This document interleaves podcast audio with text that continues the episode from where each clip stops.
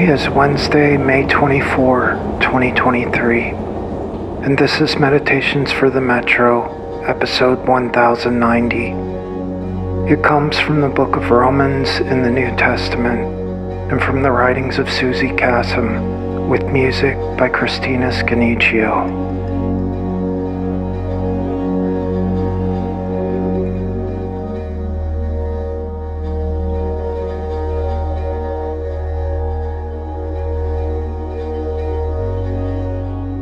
I do not understand what I do.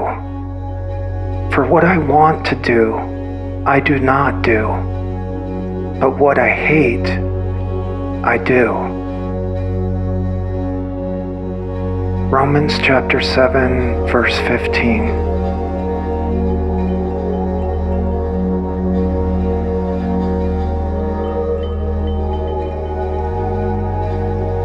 Suzy Kassem writes, Everybody has a little bit of the sun and the moon in them. Everybody has a little bit of man, woman, and animal in them. Darks and lights in them. Everyone is a part of a connected cosmic system.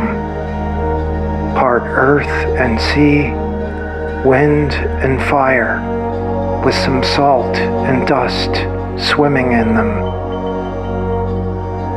We have a universe within ourselves that mimics the universe outside. None of us are just black or white, or never wrong and always right. No one, no one exists without polarities. Everybody has good and bad forces working with them, against them and within them.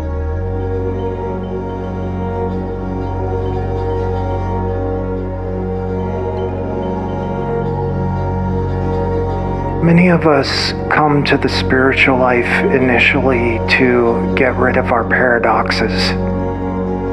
And yet, the longer we participate in the spiritual life, we see only more paradoxes about ourselves. As you spend a few moments in silence and stillness now, focusing on your breathing, breathing in deeply and breathing out slowly,